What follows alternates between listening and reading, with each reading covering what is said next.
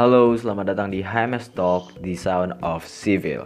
Bersama saya Wenya Mardi, host podcast kali ini akan membawakan materi podcast kali ini tentang keberjalanan industri musik di era pandemi seperti sekarang ini. Sebenarnya tadinya agak kaget pas dihubungin via WA untuk ngisi materi podcast HMS Talk dengan tema horor. Agak bingung kenapa, kayak nggak ada angin, nggak ada hujan, kok saya diminta ngomongin hal-hal yang horor. Ternyata beberapa menit kemudian diralat kalau saya ini harusnya ngebawain materi musik. Nah, kalau ini saya nggak heran sih, karena emang saya juga sering ngisi acara-acara musik di HMS maupun di luar HMS. Nah, ngomongin soal musik dan kebetulan kita lagi pandemi, jadi saya akan ngobrolin hal-hal yang nggak jauh-jauh dari dua hal tadi.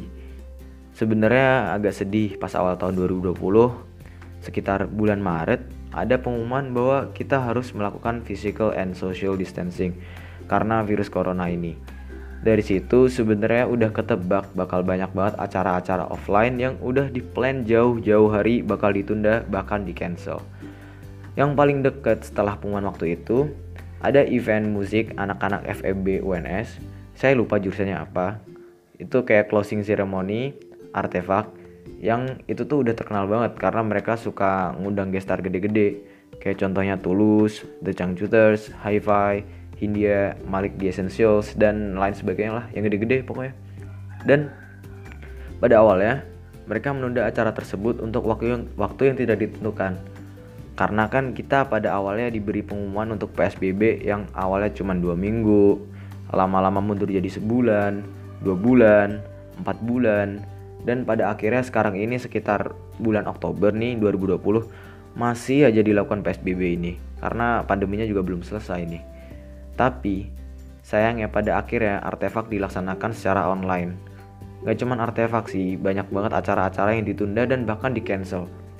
Contoh acara besar yang ditunda itu ada With The Fest 2020 dan pada akhirnya With The Fest itu dilaksanakan online. Padahal rencananya offline nih.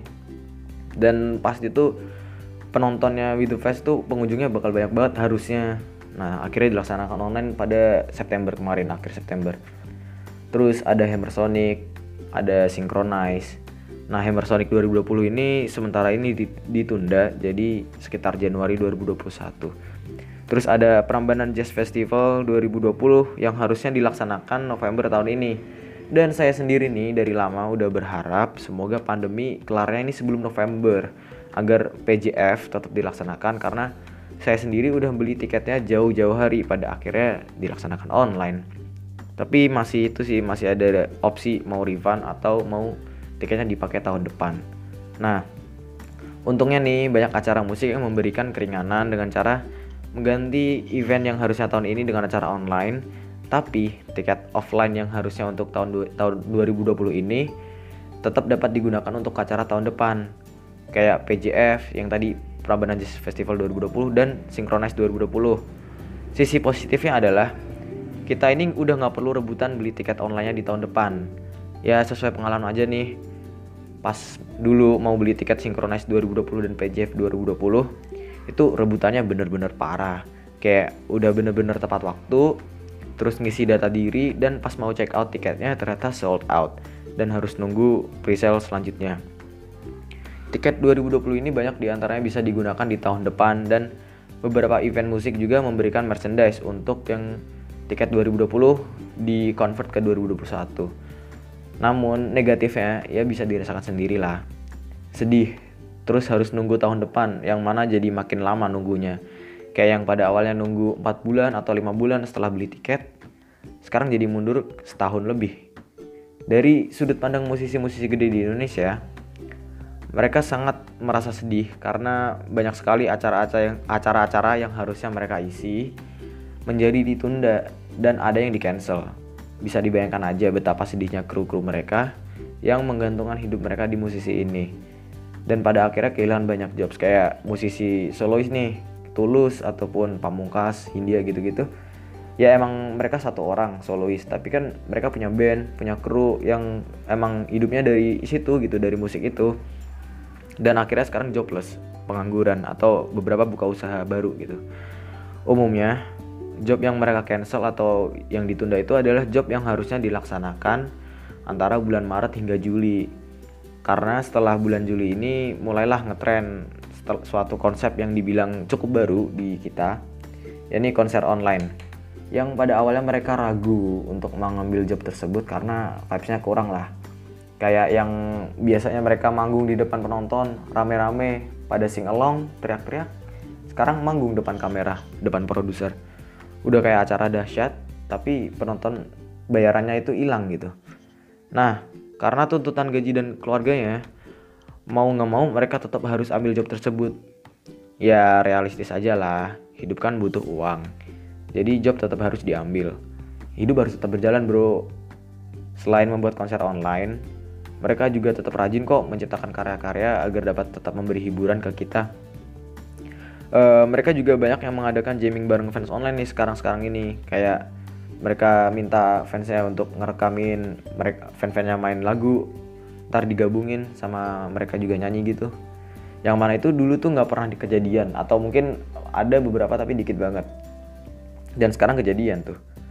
Nah saya sendiri nih sebagai anak musik uh, di kondisi seperti ini yang mengharuskan kita di rumah aja saya jadi makin punya saya jadi makin punya banyak kesempatan buat latihan main alat musik dan bahkan mencoba belajar instrumen-instrumen baru yang sebelumnya saya nggak bisa mainkan kayak saya mencoba latihan drum, saya mencoba latihan uh, keyboard, piano, saya mempelajari piano gitu-gitu. Saya yakin nggak cuma saya yang kayak gitu, pasti banyak juga dari kalian yang akhirnya gabut dan nyoba alat-alat baru. Lumayan kan, waktu kita jadi gak, jadi nggak kebuang sia-sia, malah jadi produktif sekarang. Ada tuh teman saya yang malah gara-gara pandemi ini jadi makin produktif dan kayak nyiptain lagu-lagu baru gitu. Nah terus ya, karena waktu kita sering abisin di rumah aja, kita jadi sering dengerin musik entah via Spotify, Apple Music, atau YouTube gitu. Dan lama-lama bosan dengan lagu-lagu yang kita dengar. Dan pada akhirnya kita kayak harus explore lagu-lagu baru yang mungkin sebelumnya kita kurang sukai.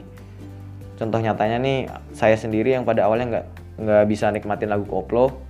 Nah, gara-gara lagu koplo sekarang lagi ngetrend di TikTok, saya jadi lumayan bisa nikmatin nih. Walaupun emang bukan yang suka dengerin uh, koplo gitu kayak yang penting kalau ada lagunya saya sekarang lumayan, lumayan bisa nikmatin. Terus kita juga jadi sering ngabisin waktu di TikTok kayak bagi yang punya aplikasinya aja ya. Dan lagu-lagu yang digunakan di TikTok tuh sekarang juga ngetrend gitu jadi sekarang banyak yang suka sengaja nyari lagu-lagu di TikTok buat didengerin sebagai pengisi suasana aja kayak banyak yang nge-search gitu di Spotify TikTok songs TikTok playlist, di YouTube juga kayak gitu. Nah, di kondisi kayak gini nih, banyak banget musisi yang jadi gabut. Kayak beberapa di antaranya jadi lebih sering jadi bintang tamu di podcast-podcast di Indonesia. Kayak di uh, podcast-podcast Indonesia kayak Makna Talks, podcastnya Gofar Hilman, podcastnya Onadio Leonardo. Nah, sebut aja nih, ada satu musisi yang jadi bintang tamu podcast-podcast kayak gitu. Ada Ardito Pramono nih yang gak diragukan lagi udah sering banget jadi GS di podcast. Coba aja search di YouTube. Ardito Pramono Podcast. Beh, banyak yang undang dia jadi bintang tamu. Dari podcast-podcast kayak gitu, kita juga jadi ngerti nih gimana sih dunia belakang panggung musisi-musisi itu. Terus apa aja sih yang dilakukan mereka pas mau rilis lagu? Terus apa aja yang dilakukan mereka pas mau manggung, pas latihan? Gitu kita jadi lebih ngerti aja gitu, enak gitu. Ter terus dari situ kita juga tahu gimana pandangan mereka terhadap musik di era pandemi kayak gini. Kan pemikiran orang beda-beda ya. Kita harus dapat insight dari banyak uh, dari banyak sumber. Nah, podcast kayak gini tuh ngebantu apalagi kalau di bidang musik kayak gini nih. Beberapa ada yang berserah diri nih, orang-orang musik nih ada yang berserah diri kayak terserah deh mau gimana lagi, ngikut aja lah. Orang pandemi kayak gini mau gimana lagi, kita harus stay at home terus ngapain gitu. Tapi beberapa yang lain ada yang fight back dan berusaha tetap survive. Saya pribadi nih pengen banget pandemi ini cepat berakhir.